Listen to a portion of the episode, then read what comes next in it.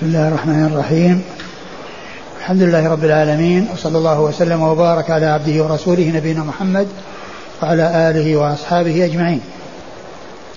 أما بعد الحديث الثامن من الأربعين النووية عن عبد الله بن عمر بن الخطاب رضي الله تعالى عنهما أن رسول الله صلى الله عليه وسلم قال أمرت أن أقاتل الناس حتى يشهدوا أن لا إله إلا الله وأن محمد رسول الله ويقيموا الصلاة ويؤتوا الزكاة فإذا فعلوا ذلك عصموا مني دماءهم وأموالهم إلا بحق الإسلام وحسابهم على الله. رواه البخاري ومسلم. هذا الحديث حديث عظيم من أحاديث النبي الكريم عليه أفضل الصلاة وأتم التسليم. يقول فيه النبي صلى الله عليه وسلم أمرت أن أقاتل الناس حتى يشهدوا أن لا إله إلا الله وأن محمد رسول الله. قوله صلى الله عليه وسلم أمرت هذه الصيغة من النبي عليه الصلاة والسلام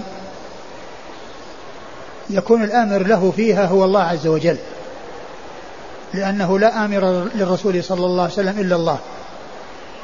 فإذا قال النبي صلى الله عليه وسلم أمرت بكذا أو نهيت عن كذا فالذي أمره ونهاه هو الله عز وجل.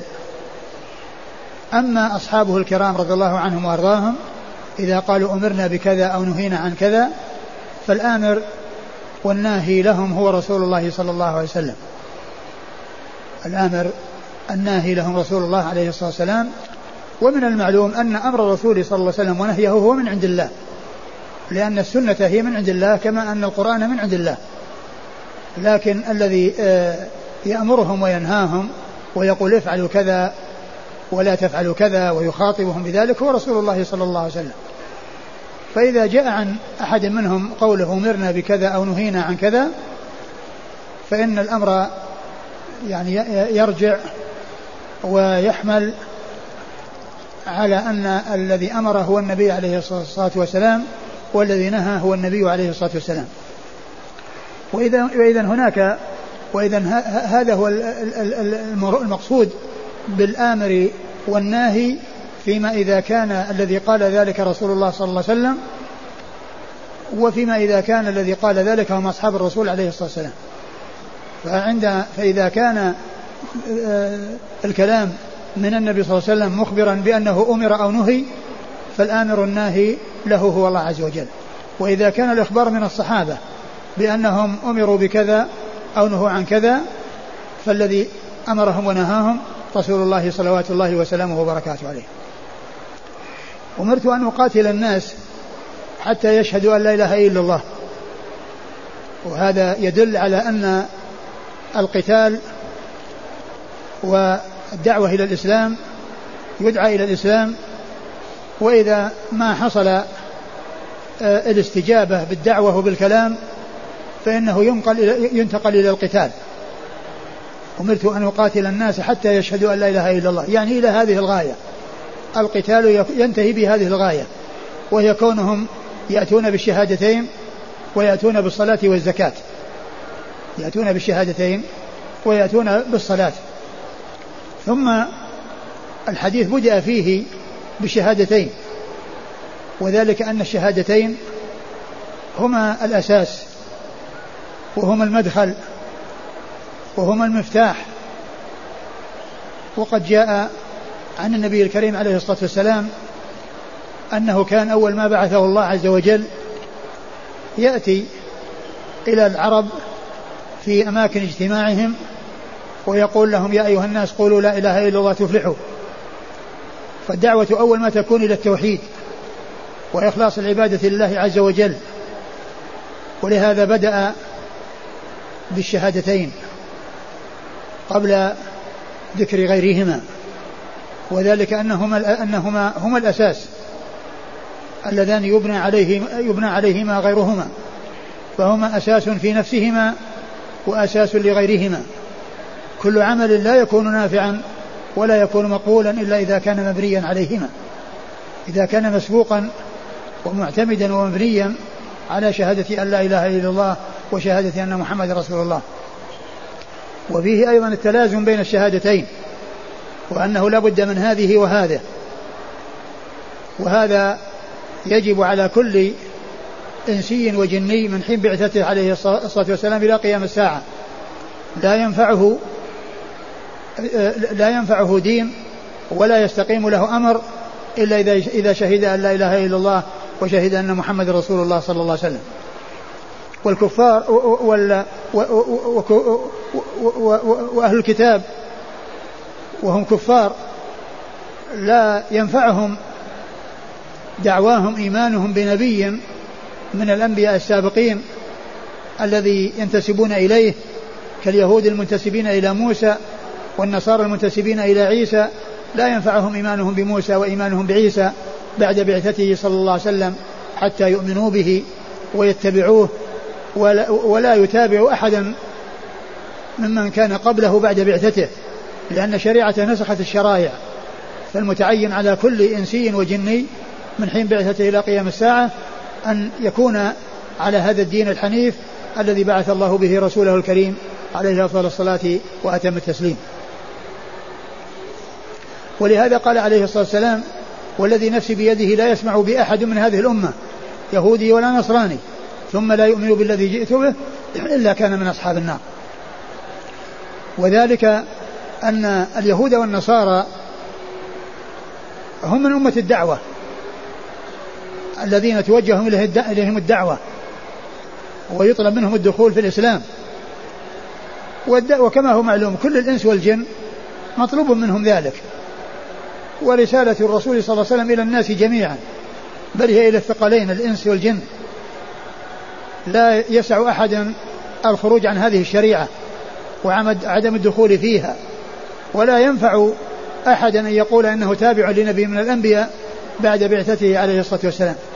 ولهذا جاء النبي عليه الصلاة والسلام أنه قال في موسى الذي يزعم اليهود أنهم أتباعه لو كان موسى حيا ما وسعه إلا اتباعي وقال عليه الصلاة والسلام في عيسى الذي يزعم النصارى أنهم أتباعه أنه أخبر بأنه ينزل في آخر الزمان ويحكم بهذه الشريعة ويكسر الصليب ويقتل الخنزير ويضع الجزية ولا يقبل إلا الإسلام ويحكم بهذه الشريعة ولا يحكم بالإنجيل الذي أنزله الله إليه لأنه قد نسخ بهذه الشريعة وهي شريعة نبينا محمد عليه أفضل الصلاة وأتم التسليم. فإذا لابد من الشهادتين.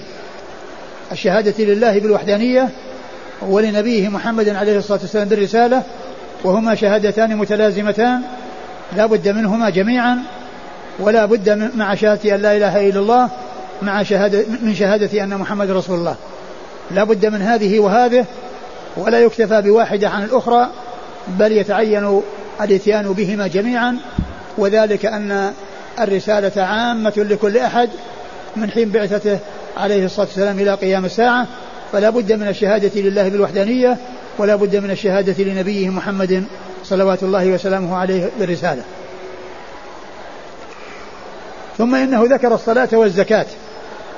وهذا يدلنا على أهمية هاتين العبادتين. اللتين هما الصلاة والزكاة. حتى يشهدوا أن لا إله إلا الله وأن محمد رسول الله ويقيموا الصلاة ويؤتوا الزكاة. ذكر الصلاة لأنها رأس العبادات البدنية. ثم الزكاة لأنها رأس العبادات المالية. ولا يعني ذلك أن غيرها لا يطالب به بل هو مطالب به. وإنما اقتصر عليها لأن من أتى بها يسهل عليه أن يأتي بغيرها. يسهل عليه أن يأتي بغيرها. فإذا كان سهل عليه أداء الصلاة واستعد وأقدم وبادر إلى أداء الصلاة وإلى أداء الزكاة فإن كونه يصوم ويحج ويأتي بالأفعال الأخرى يكون من باب أولى. فإنه ذكر ما, ما هو أهم وما هو أولى من غيره وأن من أتى به فإنه يأتي بغيره. ولا يعني ذلك أن ما لم يذكر في الحديث يعني آآ آآ ليس كذلك بل كله كله كله مهم. وكل ما جاء به الرسول صلى الله عليه وسلم من الأوامر والنواهي لا سيما التي هي معلومة من دين الإسلام بالضرورة فإن كل ذلك مطلوب وكل ذلك متعين ولا بد منه. ولا يقال إنه يكتفى بهذه عن غيرها وإنما ذكرت الصلاة والزكاة لأن هذه رأس العبادات البدنية والزكاة رأس العبادات المالية فنبه بهما على غيرهما وغيرهما دون وغيرهما دونهما ومن أتى بما هو أهم فإنه يأتي بما هو مهم الذي هو آه، دون ذلك. ثم إن الحديث جاء في المقاتلة. والمقاتلة غير القتل. المقاتلة غير القتل. فإذا فالكفار يجاهدون في سبيل الله ويقاتلون على الكفر ولكنهم يدعون إلى الإسلام أولا. فإذا لم يدخلوا فيه ب بدون أن يقاتلوا فإنه ينتقل إلى القتال. ولكنهم لا يقاتلون قبل الدعوة إلى الإسلام. وهم يدعون أولا بالكلام وإذا ما نفع الكلام عند ذلك ينتقل إلى السنان. كما قال الله عز وجل لقد أرسلنا رسلنا بالبينات وأنزلنا معهم الكتاب والميزان ليقوم الناس بالقسط وأنزلنا الحديد فيه بأس شديد ومنافع للناس. فإن هناك كتاب وجهاد وقتال فإذا نفع الكتاب ونفعت الدعوة استغني عن القتال ولم يكن هناك حاجة إليه. وإن حصل الامتناع فإنه ينتقل من الدعوة والكلام إلى القتال.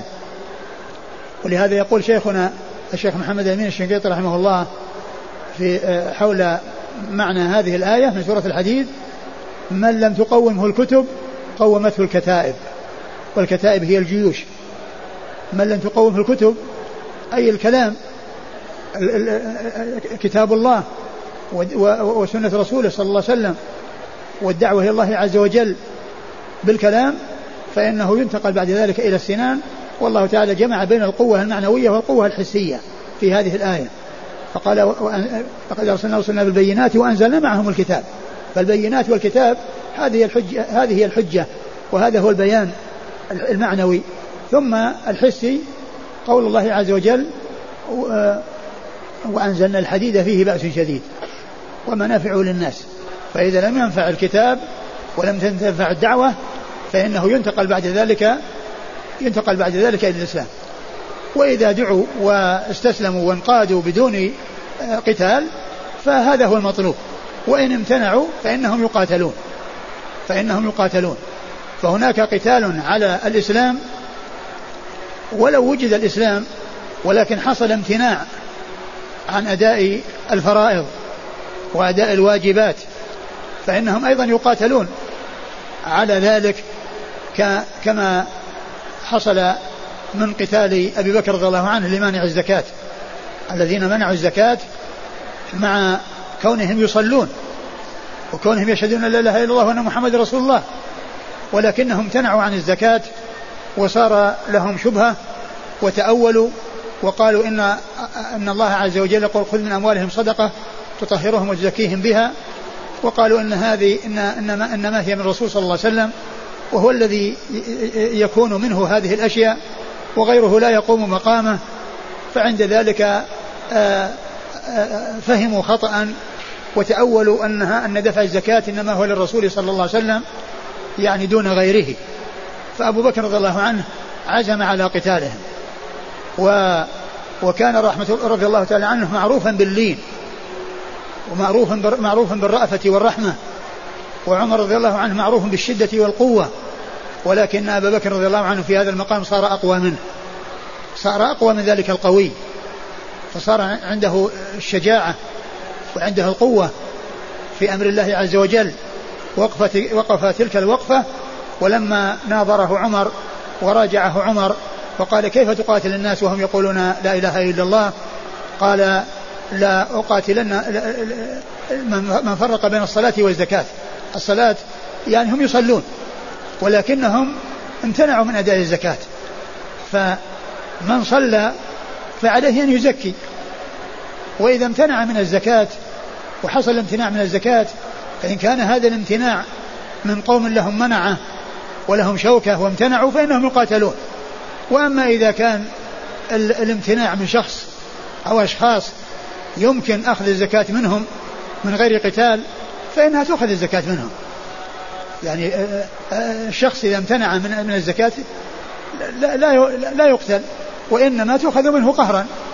تؤخذ منه قهرا ولكن إذا امتنعوا مثل ما حصل لمانع الزكاة من مانع الزكاة في عهد أبي بكر رضي الله عنه وقاتلهم وقال لو منعوني عقالا كانوا يؤدونه إلى رسول الله صلى الله عليه وسلم لقاتلتهم على منعه يعني أن الشيء الذي كان موجودا في زمنه صلى الله عليه وسلم لا بد وأن يستمر بعده ولا بد وأن يوجد بعده ولا ينتهي الأمر عند زمنه صلى الله عليه وسلم بل شريعته باقية ومستمرة والزكاة فرض كما أن الصلاة فرض فالصلاة آكد أو أهم العبادات البدنية والزكاة أهم العبادات المالية فإذا امتنعوا عن أدائها فإنهم يقاتلون حتى يؤدوها.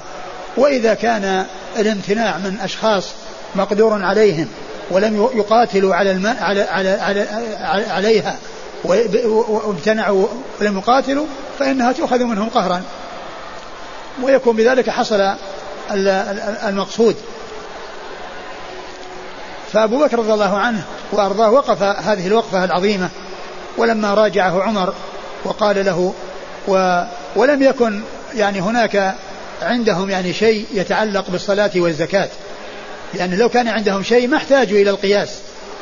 ما احتاج إلى أن يقيس أبو بكر الصلاة الزكاة التي امتنعوا منها على الصلاة التي يؤدونها.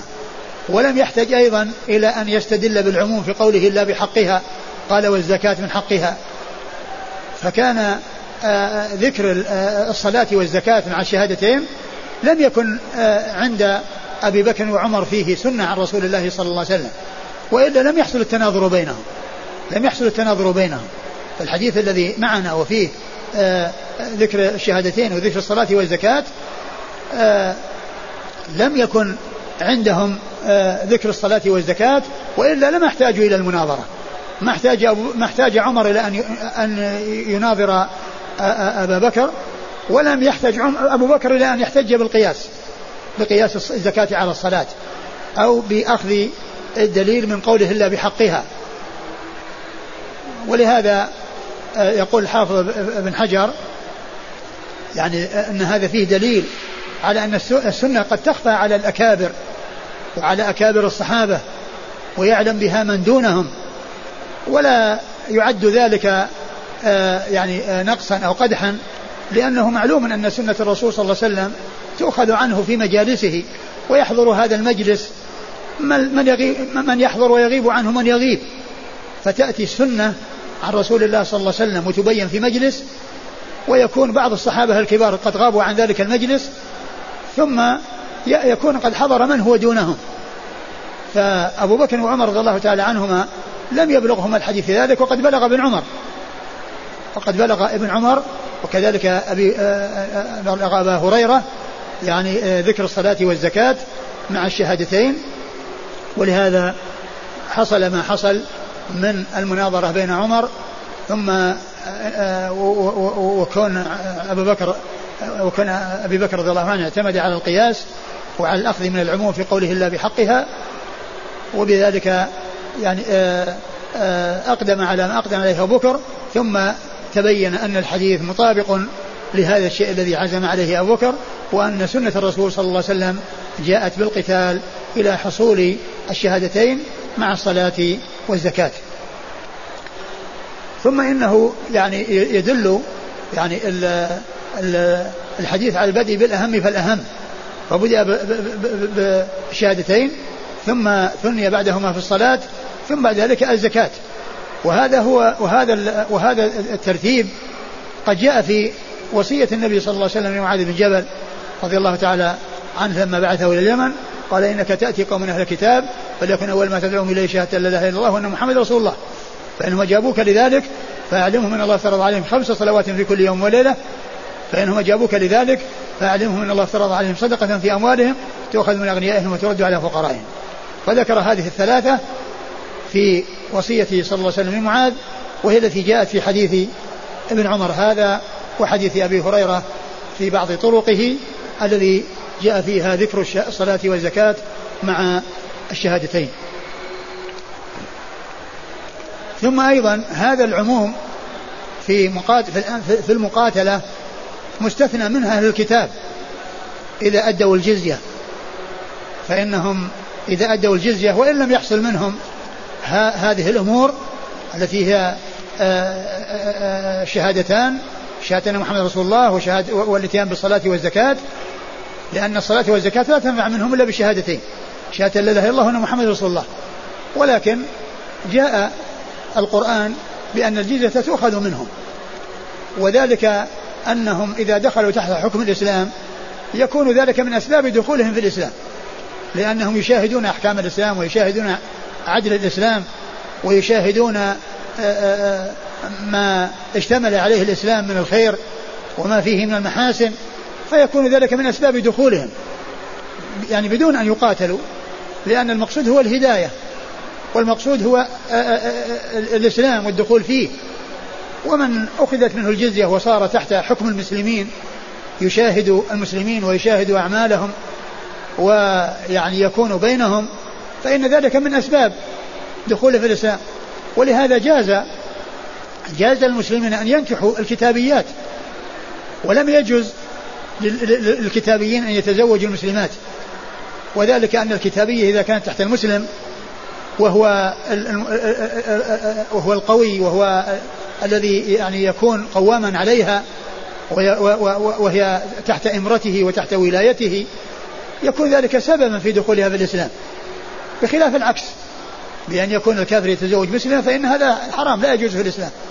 فإن هذا حرام لا يجوز في الإسلام ولكن جاز زواج المسلم بالكتابية لما في ذلك من آه، آه، آه، احتمال وإمكان دخولها في الإسلام تبعا لزوجها. فكذلك الجزية إذا أخذت منهم ولم يقاتلوا حتى حتى يعني حتى يسلموا بل يمكن أن يبقوا على دينهم ويعطي الجزية ويكون تحت حكم المسلمين. فجاء القرآن دالا على أن هذا العموم في هذا الحديث يستثنى منه أهل الكتاب فإنهم لا يقاتلون حتى يشهدوا لا إله إلا محمد رسول الله. بل إذا دفعوا الجزية يبقون على دينهم تحت حكم المسلمين وتحت ولاية المسلمين. وكذلك أيضا جاءت السنة يعني في غيرهم في غير الكتاب بأنه تؤخذ منهم الجزية. وذلك أن المقصود الذي آه، يكون فيه آه، الكفار داخلين تحت ولاية المسلمين يكون الأمر الذي أريد بالنسبة للكتاب أيضا يكون في غيرهم ولهذا جاءت السنة بأخذ الجزية من غيرهم كما جاء في حديث ورده بن الحصيب الطويل في صحيح مسلم الذي يقول فيه النبي صلى الله عليه وسلم في أوله آه يقول آه آه, آه، الذي أوله كان رسول الله صلى الله عليه وسلم إذا أمر أميرا على جيش أو سرية أوصاه بتقوى الله وبمن معه من المسلمين خيرا. ثم ذكر في آخره القتال آه، الدعوة إلى الإسلام وإلى الجزية وإلا المقاتلة. فإذا يستثنى من هذا العموم في هذا الحديث آآ آآ أخذ الجزية ودفع الجزية فإن من حصل منه ذلك ودخل تحت ولاية المسلمين وتحت حكم المسلمين فإنه تؤخذ منه الجزية ويمتنع من قتله وقتاله حتى يكون دخوله تحت ولاية المسلمين وحكمهم ويرضخ لما هم عليه. يكون ذلك سببا في دخوله الإسلام وخروجه من الكفر الذي هو عليه إلى آه، دين الله عز وجل. وقوله صلى وكما قلت أن يعني أن هذه ال هذه ال اللي هي الصلاة والزكاة إذا حصل امتناع فإنه لا بد من المقاتلة. وأما إذا لم يكن هناك امتناع وكان الشخص مقدورا عليه فإذا كان آه، امتنع من الزكاة فإنها تؤخذ منه قهرا. وكذلك يعني الصيام والحج هي كذلك. يعني كل أمر معلوم من دين الإسلام بالضرورة. من جحده يكون كافرا. هذا لا إشكال فيه وهذا بإجماع المسلمين. ولكن من امتنع منه ولم يكن جاحدا له مثل أولئك الذين كانوا يصلون ولكنهم عندهم شبهة وظنوا أن الحكم يختص بالرسول صلى الله عليه وسلم وأنهم لا يدفعون الزكاة لأبي بكر رضي الله عنه لفهمهم الخاطئ. بأن ذلك إنما هو من خصائص الرسول الكريم صلى الله عليه وسلم فامتنعوا وقتلوا على ذلك فامتنعوا وقتلوا على ذلك فكذلك أيضا غيرها من شعائر الدين إذا امتنع الناس منها وقاتلوا على امتناعهم فإنهم يقاتلون. ولكن من قدر عليه من قدر عليه من كان غير جاحد للصيام وغير جاحد للحج وقدر عليه بالنسبة للصيام فإنه يعاقب بالحبس يعاقب بالحبس ويعني بالعقوبة التي تجعله يقدم على الشيء الذي امتنع منه. وكذلك الحج. إذا كان إذا كان آه، آه، من العلماء من قال إنه على التراخي وأن ان, أن الإنسان يعني يمكن أن يؤخر الحج ولكنه يعني آه، يحجه فيما بعد لأنه بعض أهل العلم يقول على التراخي وإن كان صحيح أنه على الفور وليس على التراخي. والحاصل أن من جحد أمرا معلوما من دين الإسلام بالضروره هو كافر وكافر مرتد عن الإسلام ومن لم يكن ومن لم يجحده فإن كان قاتل دونه وحصل لهم منعة فيقاتلون وإن لم يكن هناك لهم منعة وأمكن ال ال إلزامهم بالشيء المطلوب والواجب عليهم فعل ذلك آه، ولم يحتج فيه إلى قتالهم. وقوله صلى الله عليه وسلم إلا بحق الإسلام إلا بحق الإسلام يعني أن عليهم وهذا يدل على أن أن أن ما سوى الصلاة والزكاة ما هو حق الإسلام أن حكمه حكمه أن حكمه حكم الصلاة والزكاة.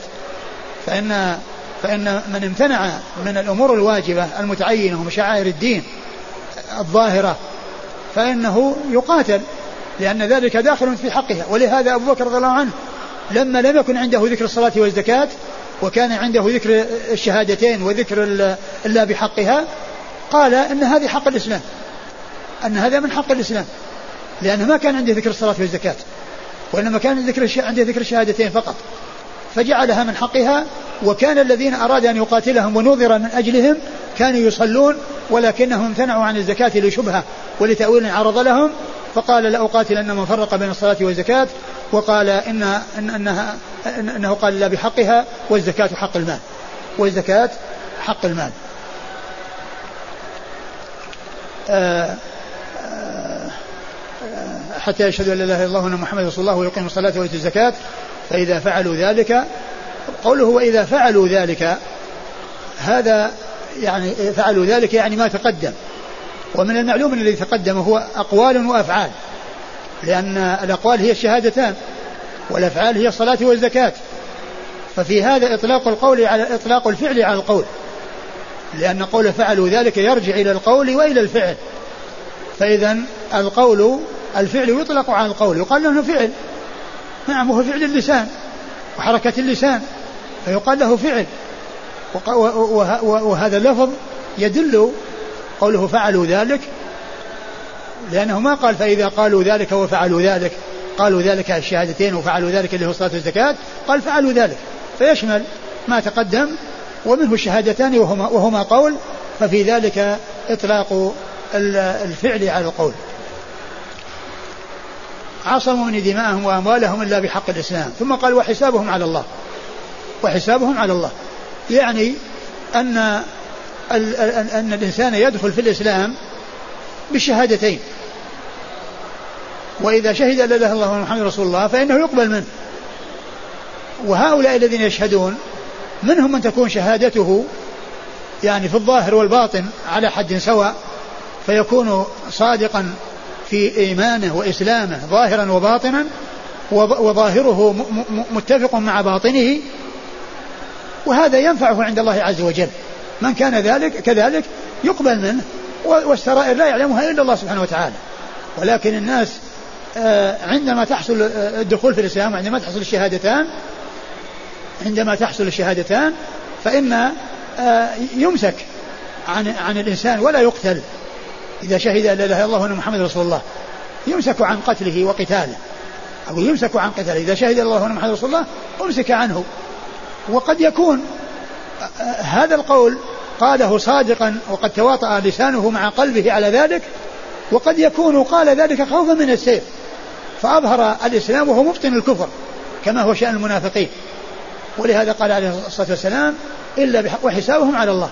يعني أن من أتى بهذه الأمور وحصل منه في الظاهر الذي آه، آه، هو الذي يمكن للناس أن يعرفوه فإنه يكتفى بهذا. وأما فيما بينه وبين الله. فإن كان صادقا وكان ظاهره متفقا مع باطنه فذلك ينفعه عند الله عز وجل لأن الله سيحاسبه وسيحصل الخير. فمن يعمل مثقال ذرة خيرا يره. وإذا كان آه، ظاهره يخالف باطنه بمعنى أنه أظهر الإيمان وأبطن الكفر. أظهر الإيمان وأبطن الكفر وقال ذلك نفاقا وخوفا من السيف. فإن هذا كذلك أيضا يكف عنه ويعصم دمه وماله بذلك ولكن الله عز ولكنه إن كان منافقا وظاهره يخالف باطنه فهو من أهل الدرك الأسفل من النار. فهو من أهل الدرك الأسفل من النار. لكن الناس لهم الظاهر والسرائر علمها إلى الله سبحانه وتعالى.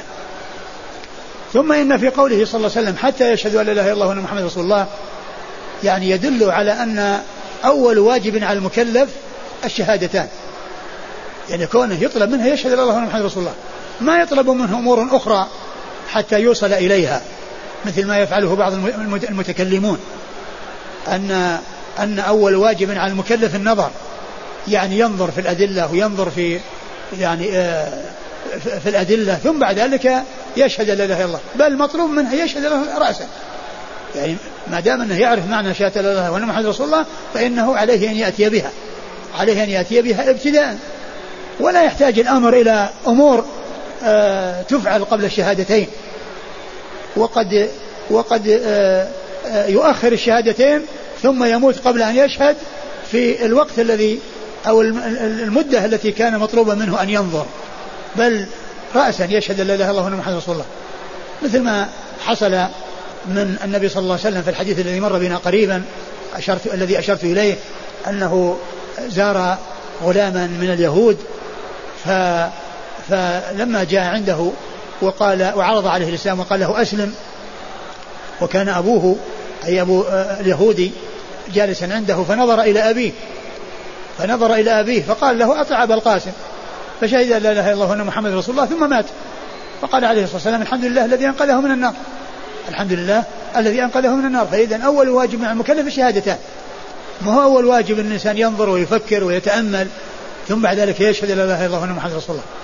بل يشهد لا إله إلا الله وأن محمد رسول الله ما دام أنه يعرف معنى الشهادتين دون أن يحتاج إلى أمور أخرى وإلى أحوال أخرى يعني مطلوبة منه ثم بعد ذلك ينتقل من هذه المرحلة إلى مرحلة الشهادتين بل مطلوب منه الشهادتان ابتداء. وبذلك يسلم من الكفر ويدخل في الإسلام ويخرج من الظلمات إلى النور. ولا يجعل بينه وبين الخروج من الظلمات إلى النور مسافة. قد يأتيه الأجل وهو ما حصل منه الشهادة ما حصلت منه الشهادتان. قد يأتيه الأجل وهو لم تحصل منه الشهادتان. والحاصل أن هذا الحديث حديث عبد الله بن عمر رضي الله تعالى عنهما حديث عظيم وهو من جوامع كلم الرسول الكريم عليه أفضل الصلاة وأتم التسليم. وقد كتبت بعض الفوائد يعني حول هذا الحديث فنقرأها. بسم الله الرحمن الرحيم. الحديث الثامن عن ابن عمر رضي الله تعالى عنهما أن رسول الله صلى الله عليه وعلى آله وسلم قال: أمرت أن أقاتل الناس حتى يشهدوا أن لا إله إلا الله وأن محمدا رسول الله ويقيموا الصلاة ويؤتوا الزكاة فإذا فعلوا ذلك عصموا مني دماءهم وأموالهم إلا بحق الإسلام وحسابهم على الله تعالى رواه البخاري ومسلم. واحد قوله أمرت الآمر الآمر للرسول صلى الله عليه وسلم هو الله لأنه لا آمر له غيره وإذا قال الصحابي أمرنا بكذا فالآمر لهم رسول الله صلى الله عليه وآله وسلم إذا أمرنا بكذا ونهينا عن كذا فالآمر له والناهي. أو إذا قال الصحابي أمرنا بكذا أو نهينا عن كذا فالآمر والناهي لهم رسول الله صلى الله عليه وسلم.